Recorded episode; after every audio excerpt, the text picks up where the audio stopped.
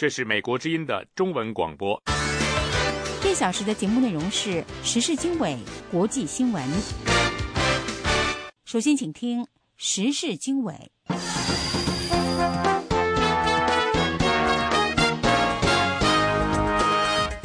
各位听众，大家好，欢迎收听美国之音时事经纬从美国首都华盛顿现场播出的节目。今天是三月十八号，星期一。现在是中国时间晚十点，我是齐永明，为您介绍这次节目的主要内容。正在韩国访问的美国国防部高级官员说，朝鲜最近的挑衅只会使平壤更加孤立。中国批评美国，称其强化导弹防御体系以回应朝鲜挑衅的计划只会起到加剧对抗的作用。中国人大在星期天结束，李克强举行了他担任总理后的首次记者会。习近平在闭幕式讲话中再次阐述了他的“中国梦”执政理念。曾任中国驻日本大使的王毅被中国人大正式命名为新一任外长，这一布局引发国际社会，尤其是日本方面的关注。台湾朝野高度关注曾任中国国台办主任的王毅出任中国外长，期待台湾的国际生存空间会有所扩大。详细内容，欢迎收听。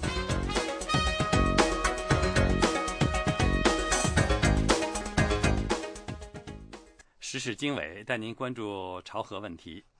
正在韩国访问的美国国防部高级官员说，朝鲜最近的挑衅只会使平壤更加孤立。下面请听美国之音记者赫尔曼从韩国首都首尔发来的报道。美国国防部常务副部长阿什顿·卡特说，朝鲜的导弹和核试验，以及最近发出的发动先发制人核打击的威胁。都不会使其他国家软化对这个封闭而贫穷的国家的立场。If the North Koreans think they're going this kind of thing is going to get them anywhere, they're mistaken.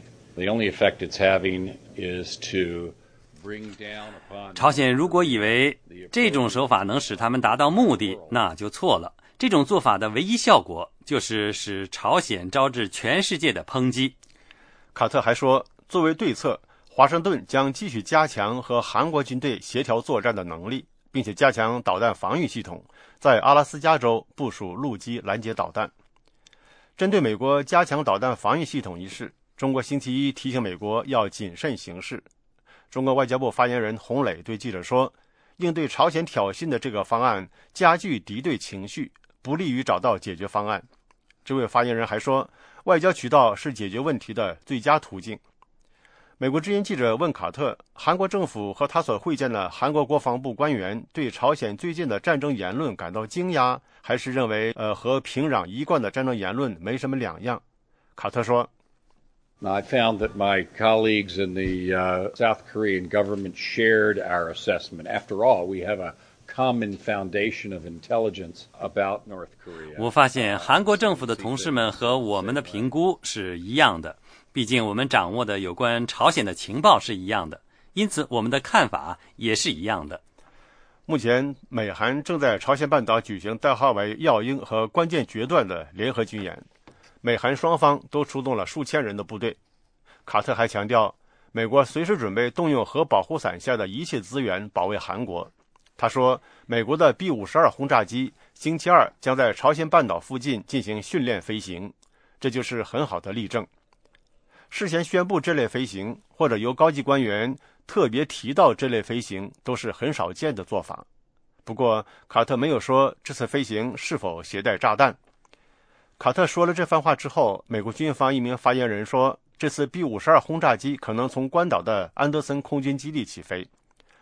五角大楼官员早些时候证实，一架 B 五十二空中堡垒型轰炸机三月八日在朝鲜半岛附近进行了例行飞行。以展示美国轰炸机在当地继续存在。卡特对亚太地区的盟国保证，三月一号开始的美国政府预算自动削减不会削弱美军在亚太地区的作战能力。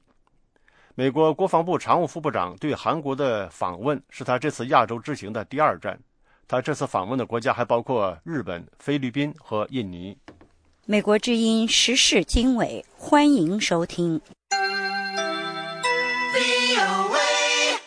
欢迎继续收听《美国之音时事经纬》。中国星期一对美国提出批评，称其强化导弹防御体系以回应朝鲜挑衅的计划只会起到加剧对抗的作用。中国同时敦促美方谨慎行事。下面请听美国之音记者宇宙在华盛顿的报道。中国外交部发言人洪磊三月十八日在例行记者会上说：“反导问题与全球和区域的平衡及稳定有着直接的关系，它也涉及国家之间的共同战略利益。”洪磊并且指出，强化导弹防御体系的做法与解决问题无补，所以中国希望相关国家以和平与稳定为基础，本着负责任的态度谨慎行事。针对朝鲜不负责任而且鲁莽的挑衅，美国国防部长哈格尔上个星期五，也就是三月十五号，宣布了加强美国导弹防御体系的计划。朝鲜之前对美国发出了先发制人核打击的威胁。美国国防部称，美国就增加拦截器的决定知会了朝鲜的邻国兼最紧密的盟友中国，不过拒绝透露北京的反应。中国现代国际关系研究院副院长研究员王在邦对美国之音表示，美国的战区导弹防御体系一直引发争议。美国九十年代开始在东亚地区设立战区导弹防御系统时，甚至许多欧美学者都认为美国此举名义上针对朝鲜，但实际上并非如此。他说：“今天朝鲜搞核试验、搞导弹发射，美国又要搞战导弹防御。”从美国方面，你对这一导弹防御系统增强了对于朝鲜的指向性，可以说这是因为朝鲜形势发生变化了。嗯嗯，但是从站在中国的角度，发展防御系统实际上包含着进攻性。总部位于加拿大的全球化研究中心刊文称。奥巴马政府正在利用朝鲜极为有限的核打击及导弹发射能力，为自己提升亚太地区尖端反导系统证明。真正的意义在于牵制中国的核力量。奥巴马政府其实根本不考虑朝鲜有关核打击所包含的危险，因为无论美国国防部长还是国防部的其他官员都不认为朝鲜有真正打击华盛顿的能力。有分析称，朝鲜从事核试验等行为成为美国牵制中国、日本、韩国拥有核力量的借口。中国现代国际关系研究院的王在邦对美国之音表示，美国要解决朝鲜问题，应该选择走柔性路线。美国缓和朝鲜半岛的局势，一个是缓和跟北朝鲜的关系，减少在半岛地区大规模的军事演习，降低紧张局势。美国国防部长哈格尔三月十五号表示，五角大楼将在二零一七年之前把部署在亚太地区的陆基反弹道导弹拦截系统的数量扩大近百分之五十。此外，将把在阿拉斯加格里利堡已经部署的二十六个拦截器增加到四十个。西海岸的加利福尼亚州也已经部署了三个。美国早在克林顿担任总统期间，已经在东亚地区构建了战区导弹防御的初步体系，实现了在韩国部署爱国者导弹系统。美国与日本的安保合作，也在以共建导弹防御体系为重点内容的基础上，使日本逐渐成为美国东亚反导体系的基轴。以上是美国之音记者宇宙从美国首都华盛顿为您所做的采访报道。美国之音。时事经纬，欢迎收听。中国人大星期天在北京严重雾霾天气中拉下帷幕。李克强在他担任总理的首次记者会上，对北京的严重空气污染表示难过。而中国新任国家主席习近平在闭幕式发表的演讲中，再次阐述了他的“中国梦”执政理念。有关详情，请听美国之音记者东方在北京的报道。和前几届中共领导人一样，江泽民提出“三个代表”为指导思想，胡锦涛提出科学发展观，而北京观察家认为，习近平提出的执政理念将是实现中国梦。实现中国梦，必须走中国道路，这就是中国特色社会主义道路。习近平在人大闭幕式上的讲话中提到，实现中国梦的三个条件，那就是实现中国梦必须要走中国特色的社会主义道路，实现中国梦必须弘扬以爱国主义为核心的民族精神，第三，实现中国梦必须凝聚中国各族人民大团结的力量。北京著名媒体人高瑜在 Twitter 上评论了这三个条件，说：“今天在人大会堂。”在今天的人民大会堂，中国梦仿佛要和美国梦唱一场对台戏。中国梦实现有三个条件：必须走中国道路，必须弘扬中国精神，必须凝聚中国力量。提炼一下，就是还是要服从共产党的领导和安排。而美国梦的实现是民主制度保障下的自由和人权。自由、人权和宪政仍然是这一届政权最忌讳的几个名词。在习近平讲话前，这次人大最后一天的会议还对多项政府工作报告进行了表决。温家宝代表上届政府所做的最后一份政府工作报告，获得一百零一张反对票和四十四张弃权票，赞成票有两千七百九十九张。中国最高法院和最高人民检察院的工作报告在上几届人大中获得的反对票名列榜首。这次两高收到的反对票和弃权票再创历史新高，反映出代表们对司法公正的不满。反对票最多的是最高人民法院的工作报告，这次收获了六百零五张反对票，一百二十张弃权票。票数公布之后，记者席上一片哗然。反对票过六百，赞成票跌到了百分之七十五，这是近年来人大报告的历史新低，显示出越来越多的代表对中央政府的工作不满。习近平讲话结束以后，二楼记者席上一片混乱，大批记者转战三楼的金色大厅，抢占有利地形，准备参加新科总理李克强的记者会。这次报道两会的注册中外记者共有三千多名。其中外媒记者就有一千人，而李克强的记者会要凭请柬出席，只有近八百名中外记者获得邀请。这次李克强的记者会，美国记者终于获得提问机会，而李克强回答美联社记者关于美中关系和黑客袭击的问答也最为出彩。美联社记者的问题分为两个部分。第一部分，记者希望李克强对美中关系和美国重返亚太的战略发表评论。在他问题的第二部分，这位美国记者则希望李克强回答中国是否会停止对美国的黑客攻击。鉴于有观察家评论，美中关系在新的一届中国政府中不再占据重中之重的地位。李克强在回答记者提问的时候表示，新一届中国政府和往届中国政府一样，会把中美关系放到重要的地位。新一届中国政府会和过去一样，高度重视啊中美关系，因为这是最大发展中国家和最大发达国家之间的关系。我们愿意奥巴马政府啊共同去构建。新型大国关系。在回答关于中国是否会停止对美国的黑客袭击问题的时候，李克强说：“中国也是黑客攻击的目标。”李克强还对美联社记者说：“刚才你说的话，我怎么有有罪推定的感觉啊？”中国本身就是主要的被黑客攻击的受害者，中方不仅不支持，而且反对。黑客攻击行为，刚才你说的话，我怎么有有罪推定的感觉？我想我们还是，呃，少做些没有根据的相互指责，多做维护网络安全的实事。法国《费加罗报》记者提到中国的阴霾天气和环境保护问题。李克强表示心情沉重。李克强还在回答记者问题的时候谈到了他曾经在安徽凤阳插队的经历。他说他在田头锄地的时候接到了被大学录取的通知书。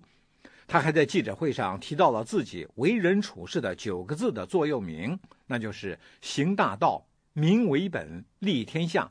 李克强强调说，这九个字不是什么典籍的原话，而是我的心得。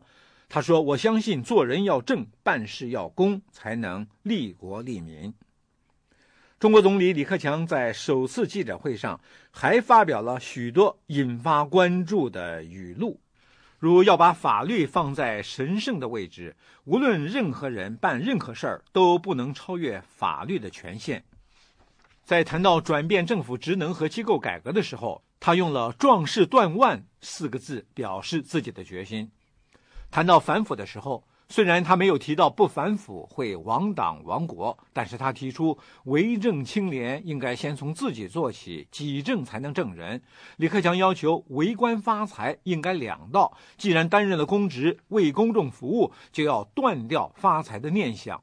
他说：“我们愿意接受全社会、接受媒体的监督。”在谈到改革的时候，李克强对改革会受到一些既得利益者的反对有深刻的感受。他说：“有时候触动利益，往往比触及灵魂还要难，引起会场上的共鸣。”北京著名艺人士胡佳在评论李克强记者会的时候说：“虽然乏善可陈，但比温家宝强的一点是没有过度煽情，他不再反复说‘虽九死其犹未悔’。”胡佳说：“总理们，你们不会久死的。在中国，久死的是底层草民，包括在总理府和衙门外被抓的那些访民。”北京外交界对李克强的首次记者会留下很深的印象。英国 BBC 报道说，李克强在人大会议结束时回答中外记者提问，展现出简洁实在的风格，受到舆论好评。有评论说，作风低调的李克强表现出大国总理的风范。BBC 援引北京观察家钟大军的评论说：“经历过上山下乡，而后有机会升学、接受西方思潮影响的一代人，不会走左的或右的极端，他们不会脱离中国社会。”《纽约时报》的评价说：“和熟悉枯燥无味的共产党教条和苏联经济理论的上一代中国领导人不同，英语不错的李克强对自由思想涉猎甚广。”他和他的前任温家宝一样，常常展现出亲近民众、平易近人的一面。不过，北京外媒也担心，现年五十七岁的李克强会受到认为稳定压倒一切的保守派的制约。美国之音记者东方北京报道。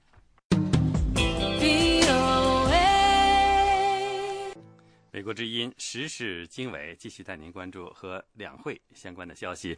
继全国政协主席俞正声提出香港要有爱国爱港人士长期执政以后，国家主席习近平星期天在人大闭幕时表示，港澳同胞要以国家和港澳整体利益为重，共同维护和促进港澳长期繁荣稳定。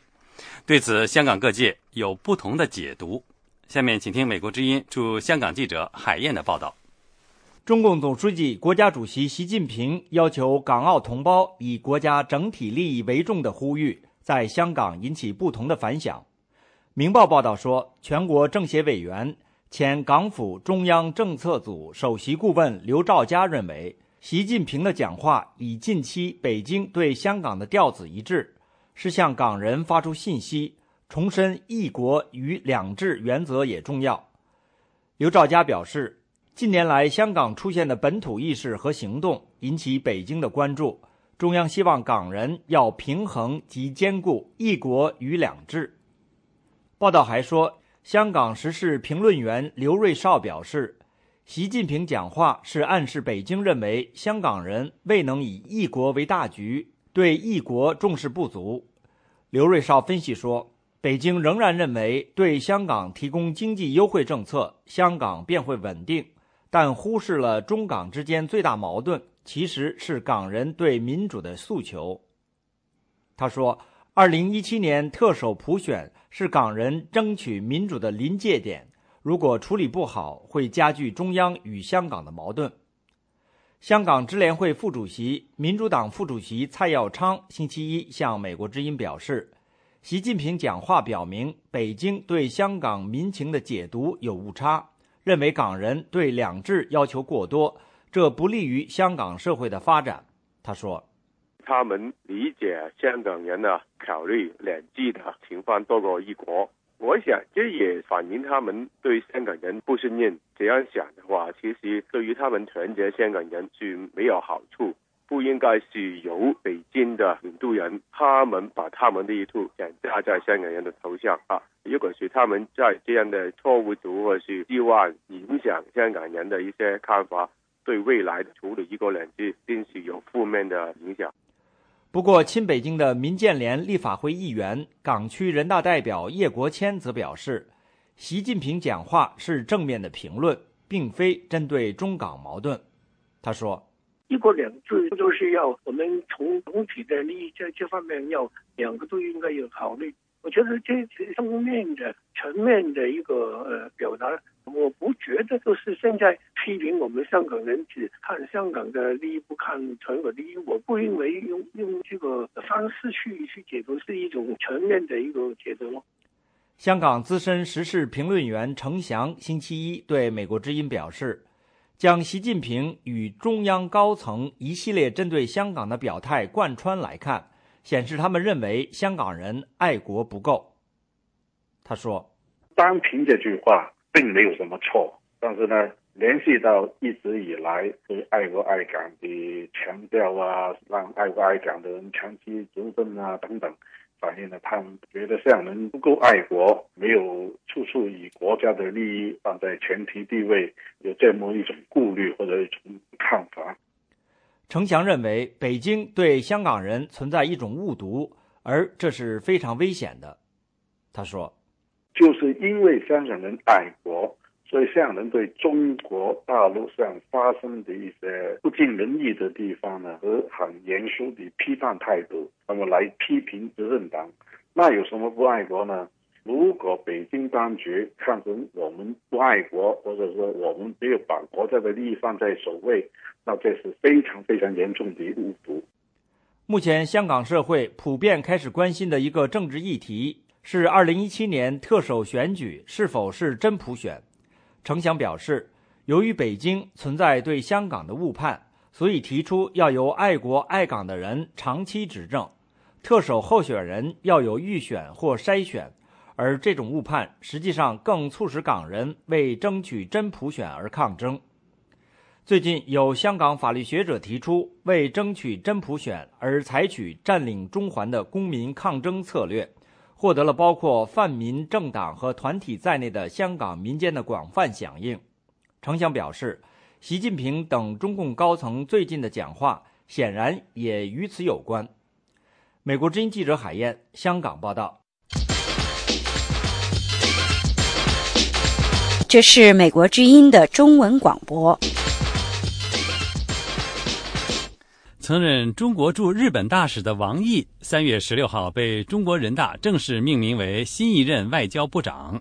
中国政府在中日关系紧张的关键时刻走出这一步棋，如何体现其外交政策的整体布局，引发国际社会的普遍关注。请听美国之音记者宇宙在华盛顿的报道。日本时事通讯社称，日本通王毅出任外长，对日本而言是好消息。香港南华早报说，这一步棋反映北京有愿望与日本改善关系。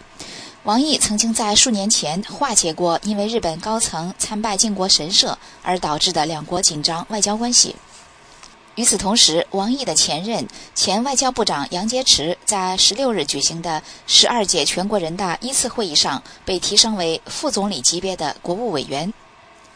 美国《华盛顿邮报》引述一些前外交官和外交政策专家的话说，中国政府同时提拔被认为是中美关系和中日关系行家的官员，部分体现了中国与美国以及中国与日本之间关系紧张的现状。《华盛顿邮报》称，中国的外交政策向来受到中国军方以及中国执政的共产党之间缺乏协调的合理主宰。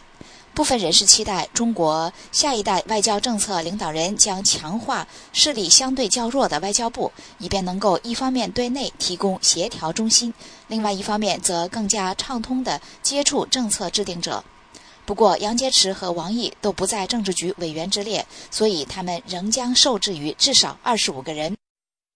总之，杨王组成的外交政策团队，尽管不具备制定政策的权利，但是却能够以更加巧妙的方式施加影响力。《纽约时报》说，中国政府外交政策新团队中的杨洁篪是对美政策的鹰派人物，王毅则是侧重日本、台湾和北韩事务的外交官。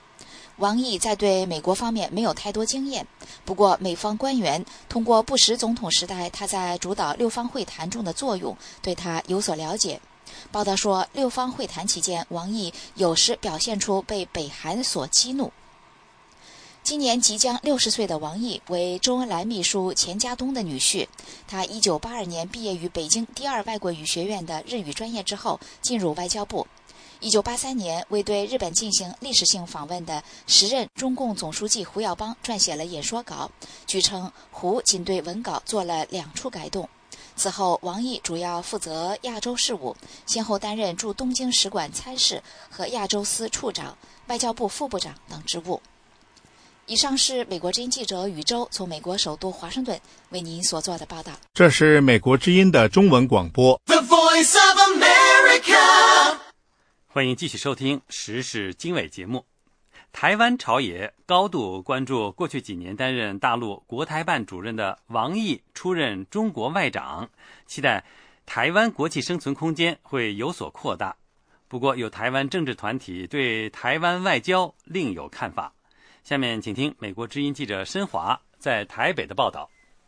王毅出任中国外交部部长后，台湾朝野立委高度关注。台湾外交部部长林永乐星期一到立法院接受质询，国民党籍立委杨应雄讯问林永乐对王毅有多少认识。林永乐说：“基本的认识是有，我想过去这几年他一直负责这个对台的业务啊。我个人认为哈，王毅在过去这几年啊，在国台办主任期间哈，表现出来相当务实、相当弹性的一些做法。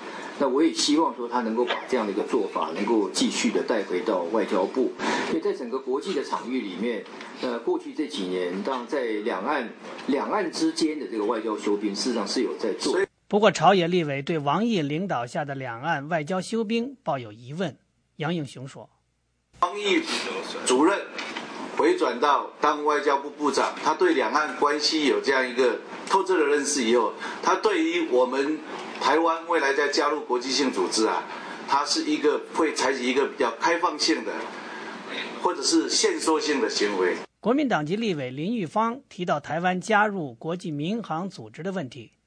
他说，去年九月在海参崴 APEC 会议上，连战曾向胡锦涛提到台湾国际空间的问题，谈到台湾希望加入国际民航组织。胡锦涛当时表示将深入研究，但是时至今日已经有相当一段时间。对此，林永乐说，中国大陆还在考虑，目前尚无进展。不过，林玉芳委员认为，具有两岸工作背景的王毅出任外长，可能表明中国在外交战略中将有意处理台湾问题。他说：“接着，现在习近平上来，把夫把这个王毅调去当外交部长，然后又把外交部的副部长张义军调到这个国台办当主任。我认为中间不会是完全的偶然啦，不会是凑巧。我也不认为纯粹是为了解决日本的问题，啊，所以我我感觉这里面他有在思考怎么处理台湾的问题。王康浩是世界台湾人大会秘书长，谈到台湾的外交，他对美国之音说：“跟跟马英九最大不同就是，我们绝对没有一个中国原则，就是就是国与国的关系了，就是讲我们的现状是。”互不隶属，台湾是一个主权独立的国家，不管它的名字叫什么。世界台湾人大会二零零一年成立，旨在提升台湾在国际社会的能见度，并全力推动台湾加入联合国及其他国际组织等。美国之音记者申华台北报道。这里是美国之音的中文节目。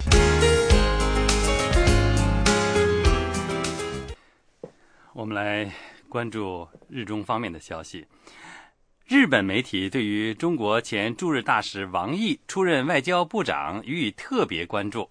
一方面认为此项人事安排对日释放了和缓的气息，同时分析中国在钓岛争端强硬的立场短时间内难以改变。有关详情，下面是美国之音特约记者小玉从东京发来的报道。王毅出任中国外交部长，受到日本主要媒体普遍关注。日本各主要大报在星期天均刊登附有王毅照片的评论，热议王毅新外长与中日关系前景。日本的读卖新闻评述称，王毅精通日语，与日本经济界有着很深的人脉关系，堪称中国屈指可数的知日派。二零零六年，王毅作为驻日大使，成功的实现了时任首相安倍晋三访华，为缓解靖国神社问题而冷却的中日关系发挥了一定的作用。王毅出任外长，肩负着习近平新政权最重视的外交课题之一，也就是如何解决钓鱼岛（日本名尖阁列岛）争端而恶化的中日关系。日本经济新闻也在头版发表评论，积极评价习近平新政权启用王毅出任外长，意在释放对日和缓气息。以便缓解钓鱼岛争端引发日本国内高涨的反华情绪。日本的《朝日新闻》分析，尽管此项人事安排是在人才有限情况下优先党内平衡的结果，但是仍然显示出习近平新政权稳妥应对中日关系的意图。在普遍对王毅出任外长给予期待的同时，日本媒体一致认为。中日关系冰雪融化为时尚早。日本经济新闻披露，最近几年，王毅一直回绝任何来自日方的会见请求，可见在中日关系恶化的情况下，作为知日派更需慎重行事。该报还称，面对中国国内在海洋权益问题上强硬论调日趋激化下。中国外交能否返回传统的善邻友好轨道，是对新外长的一大考验。读卖新闻引述中日外交人士分析的话说，在中国，如果被视为日本通对日软弱的话，工作反而难以开展。为此推测，即使王毅出任外长，中国在钓鱼岛的强硬立场马上不会发生变化。星期六，在北京召开的中国全国人民代表大会第六次全体会议上，王毅以两千九百三十三票赞成出任中国外交部部长。美国之音特约记者小玉东京报道。美国之音，欢迎收听。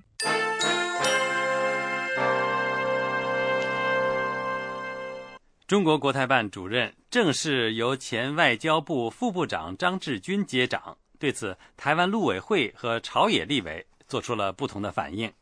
请听美国之音特约记者张永泰在台北的报道。台湾主管大陆事务的陆委会发布新闻稿表示，期许两岸能就各项改革发展共同合作，进一步迈向互信互利。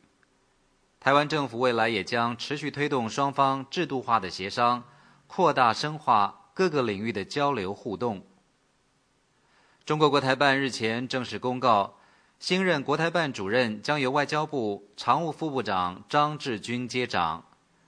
张志军现年六十岁，曾经代表中国和日本交涉钓鱼岛（日本称尖阁岛）争端。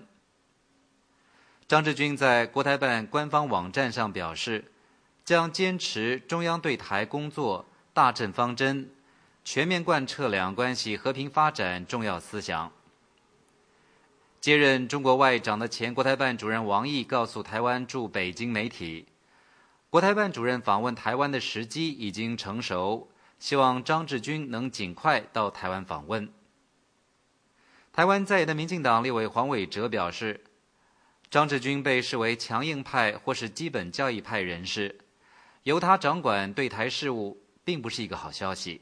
我们对将来不管是 APEC 的后续，或者是对于将来啊台湾跟中国的其他相关经贸的这个磋商，包括胡锦涛之前所说的，啊，就是说他在卸任之前说说认真研究对台湾的国际参与，好能够呃给一给予台湾一些更多的国际空间，这部分我们就比较不敢抱乐观的看法。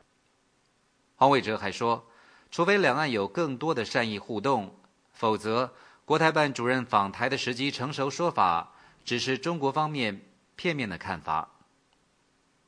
台湾执政的国民党立委吴玉仁表示，张志军出身外交系统，应该更了解台湾在国际空间发展上的需求。要比如说说，钓鱼台，它确实是引起了。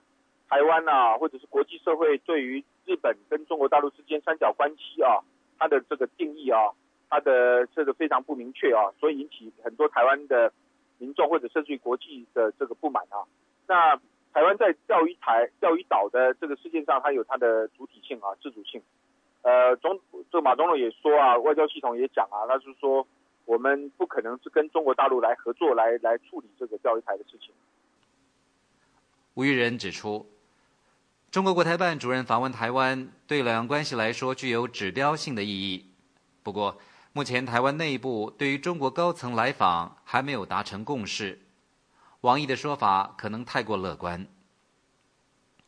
前国台办主任王毅说。身为国台办主任，当然应该到台湾走一走、看一看，直接面对了解台湾老百姓的诉求，了解第一手的问题。况且五年来，大陆已经有一千五百多个省部级访问团赴台访问，按道理他也可以去。台湾陆委会表示，在适当时机、身份与相关条件充分的情况下，欢迎主管两岸事务的负责人相互访问。台湾总统马英九曾经表示，任内在两岸政策上的三大目标分别是：扩大深化两岸交流，推动两岸两会互设办事机构，以及通盘检讨修正《两岸人民关系条例》。中国目前是台湾最大的贸易伙伴。根据中国商务部的统计，两岸二零一二年的贸易总额为一千六百八十九点六亿美元。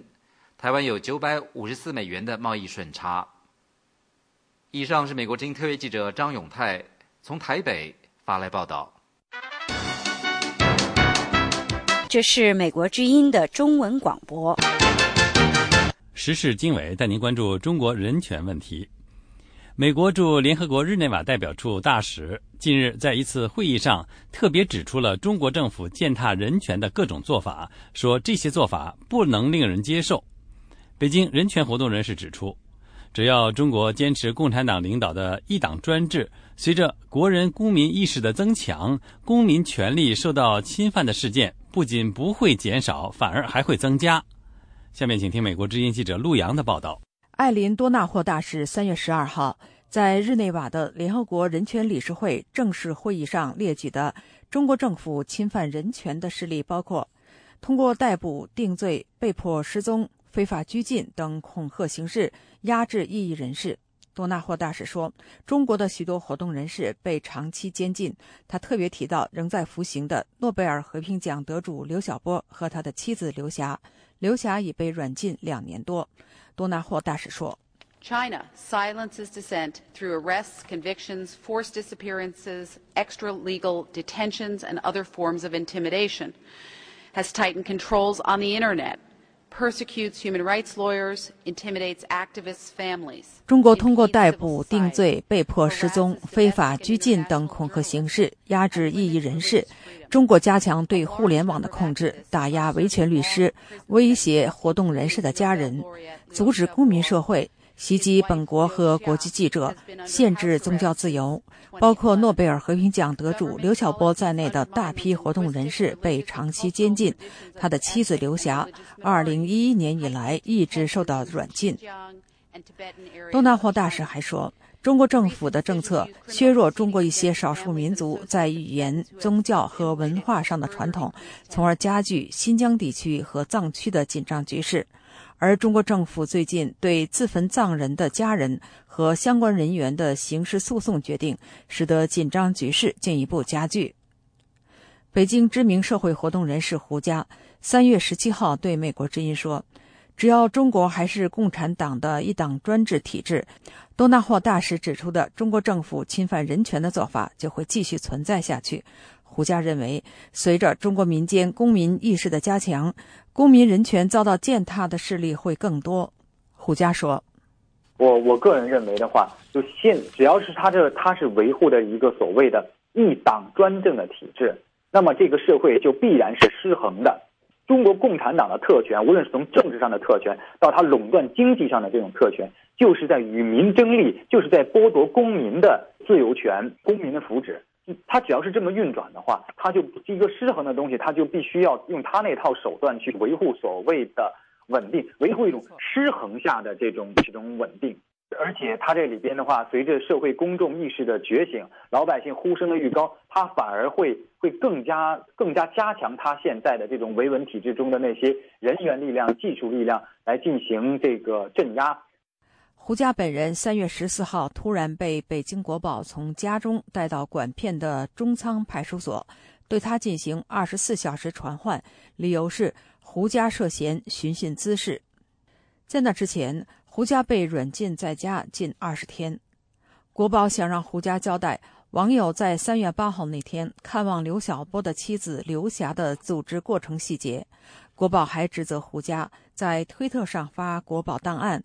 还说胡佳在两会以来发布大量批评现政权和习近平、李克强等高官的言论，批评人大选举是皇帝的新衣，以及诋毁执政党。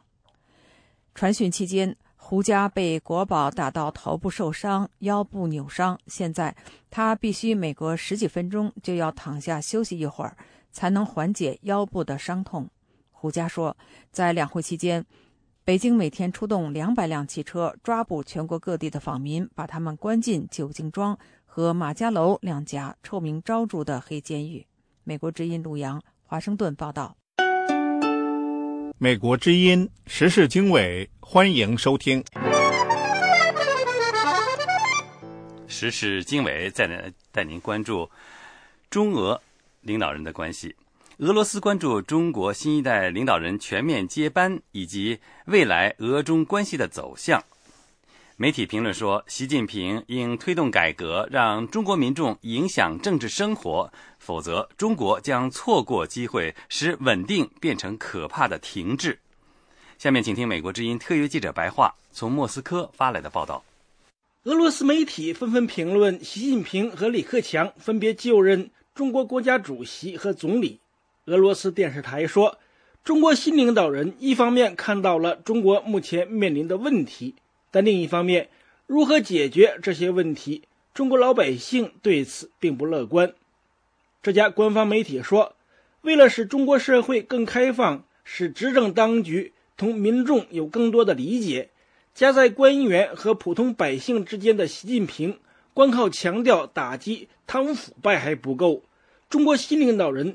必须在目前的国家管理体制中引进某种机制，让民众能够直接影响中国的政治进程。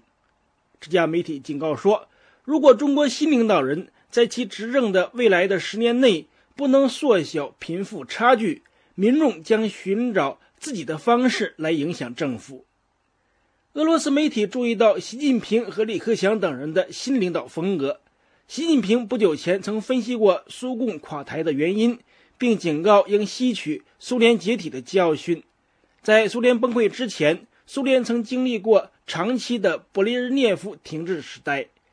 由俄罗斯政府出版的《俄罗斯报》分析说，中国已经到了变革的时代，但中国的变革未必将会瞬间完成，更不会翻天覆地。中国的变革很可能如同领导层的更迭一样。将是温和和渐进的，但这家报纸警告说，中国新领导人不应错过历史机会。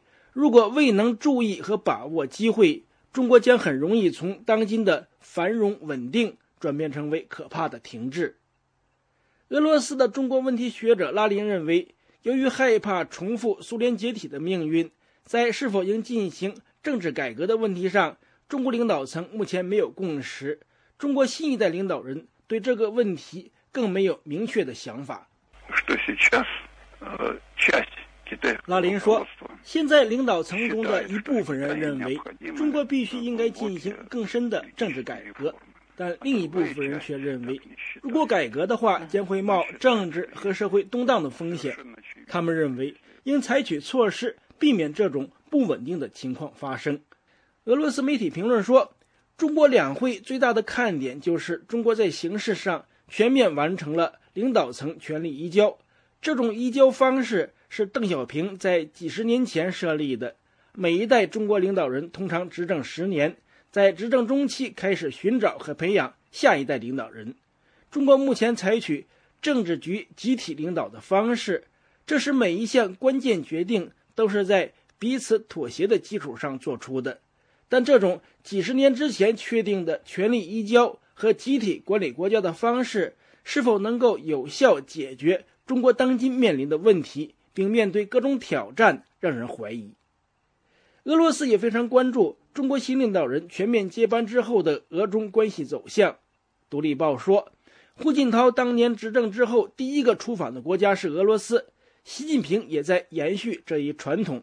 这显示俄罗斯在中国的外交中占有首要位置。中国新领导人仍然希望巩固同俄罗斯的战略伙伴关系，但是这家报纸也警告说，中国同其周边邻国的关系非常复杂。俄罗斯在同中国新领导人打交道时，更应小心谨慎，不应卷入到中国同邻国的冲突中。消息报透露，习近平可能在下个星期三月二十日到二十三日访问俄罗斯。这家报纸注意到，习近平强调两国应采取新的合作方式，预计习近平会向俄罗斯领导人提出，让中国更多地参与俄罗斯能源原材料的开发。习近平也希望俄罗斯的一些建设项目能更多地雇佣中国工人。长期关注中国问题的学者拉林认为，中国新领导人接班之后，中国外交显得日益强硬，但俄罗斯同中国的关系仍将按照目前的这种轨迹发展下去。拉林说：“俄罗斯同中国关系的基础很牢固。”这种关系是根据双方各自的深层利益建立起来的。正因为这样，两国关系将继续按照战略伙伴关系这个方向发展。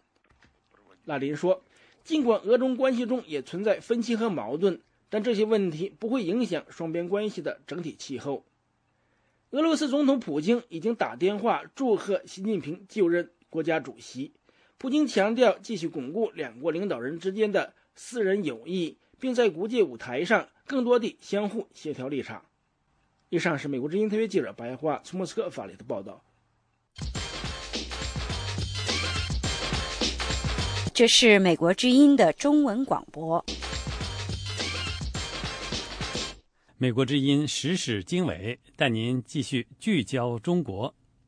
中国全国两会期间，人们听到、看到最多的词儿，应该就是“中国梦”。新任国家主席习近平在人大闭幕会上的讲话里久提中国梦。他说：“中国梦是人民的梦，必须靠人民来实现。”观察人士说，习近平说的中国梦不是中国普通百姓心中的中国梦，两者相差太远。下面，请听美国之音记者陆洋在华盛顿的报道：“中国梦是什么？怎样实现中国梦？”据中国国家主席习近平三月十七号。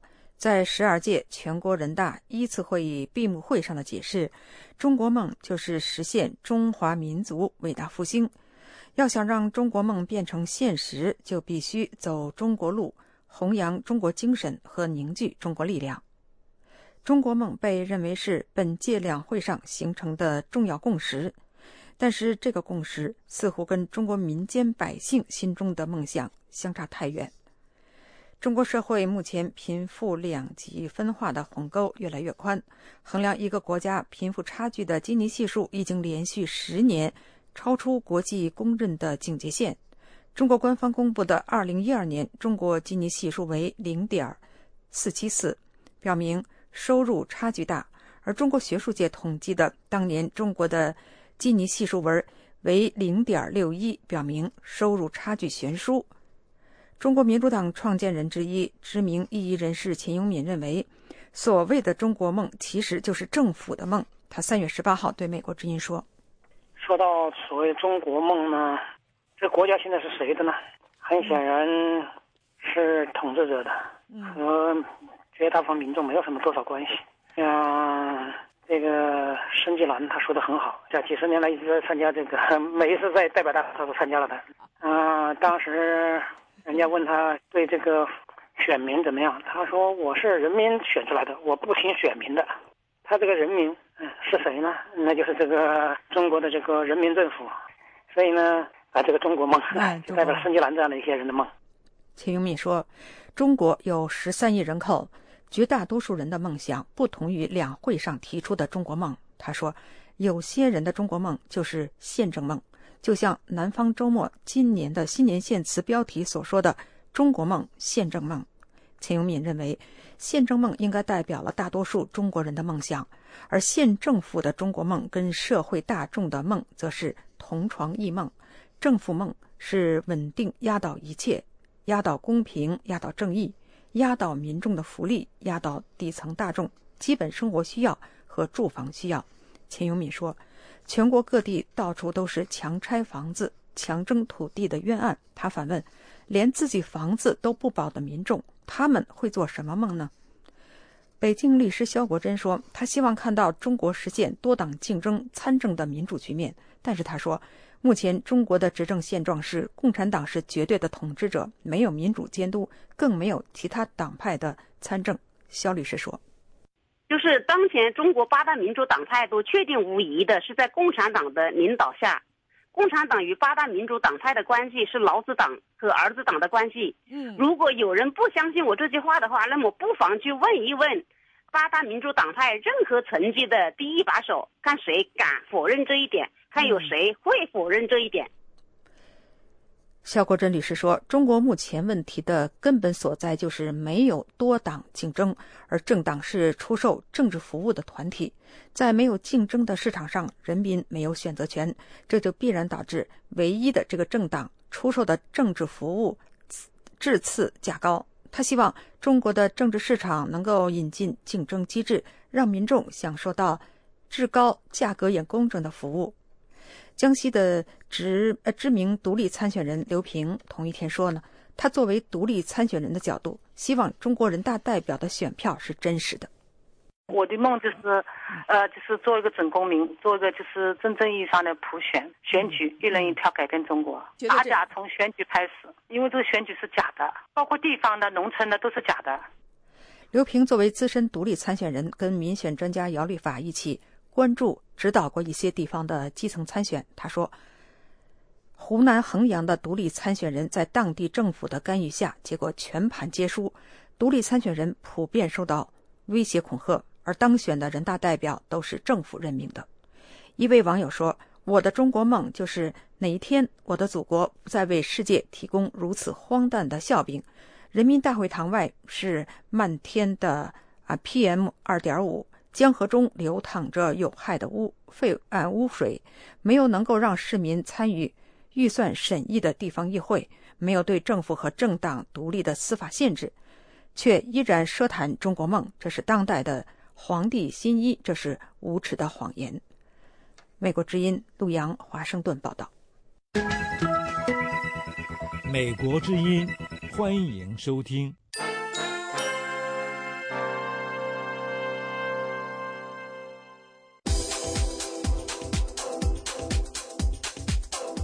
听众朋友，欢迎您登录美国之音中文网站，浏览各项报道，包括文字、图片、音频和视频。我们的网址是 www 点 voa chinese 点 com。您如果遭遇网络封锁，欢迎电邮索取翻墙软件赛风三，请发电邮到电台 at 赛风三点 com，拼法是 d i a n t a i at。S a i f e n g 三点 com 索取翻墙软件赛风三。您也可以通过赛风代理服务器上网，网址是足球九点 info，拼法是 z u q i u 九点 i n f o。预祝您突破重围，自由翱翔，并且。登录美国之音中文网。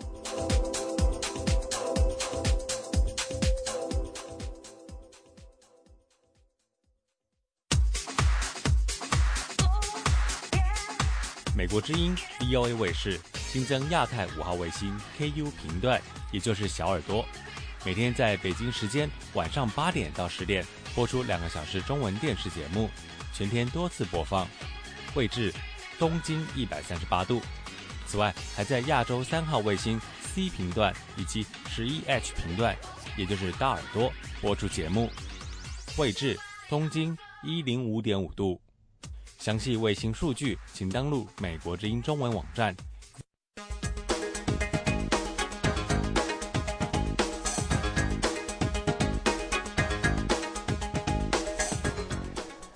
美国之音下面报告国际新闻：塞浦路斯居民因为他们的存款需要缴纳一次性所得税而愤怒。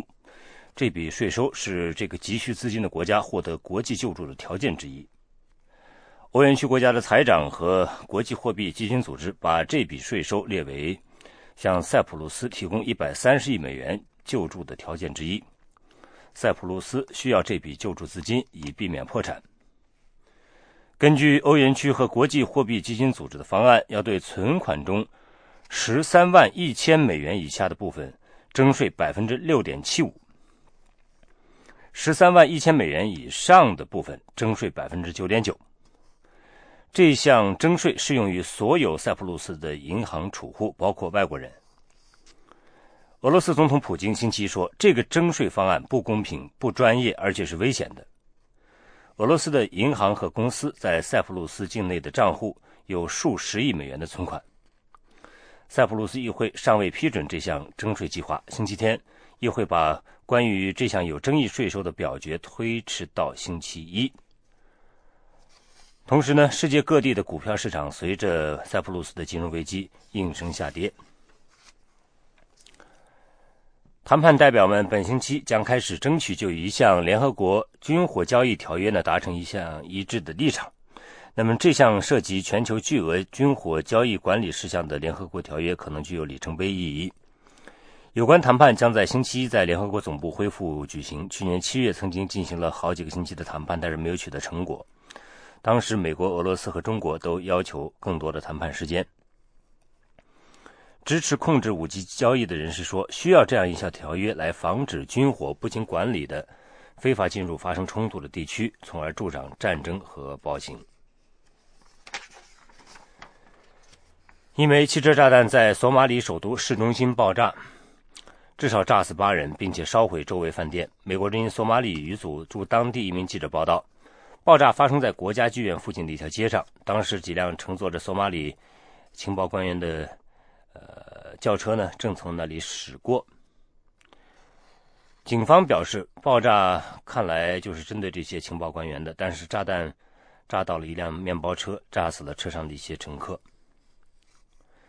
目前还没有人宣称对星期一的爆炸负责。自从激进组织青年党2011年被赶出索马里首都之后，摩加迪沙正在慢慢恢复正常，但是激进分子仍然有时呢发动自杀炸弹袭击或者绑架行动。在朝鲜威胁要在核武器的支持下发动全面战争之际，美国国防部常务副部长阿什顿·卡特表示，美国随时准备动用核保护伞下的一切资源保卫韩国。卡特星期在首尔会晤韩国国防部长金宽镇之后，对记者说：“朝鲜的导弹和核试验，以及最近发出的发动先发制人核打击的威胁，都不会使美国软化对这个封闭而贫穷国家的立场。”可特说。平壤的威胁只能产生一种效果，那就是引起世界舆论对平壤的反感。印度警方表示，被指控轮奸和抢劫一名瑞士游客的六名男子，星期一将出庭受审。有关官员说，这六人在中央邦被捕。法新社报道说，这六名嫌疑人星期天晚上在当地警察分局被示众，他们年龄在二十到二十五岁之间。以上是国际新闻。各位听众，美国之音现在结束今天下午六个小时的中文广播，下次广播从北京时间上午六点钟开始。美国之音中文广播已经进入每周七天，每天二十四小时运作。欢迎您通过网站 voa chinese 点 com 或亚洲三号卫星继续收听。收看《美国之音》节目。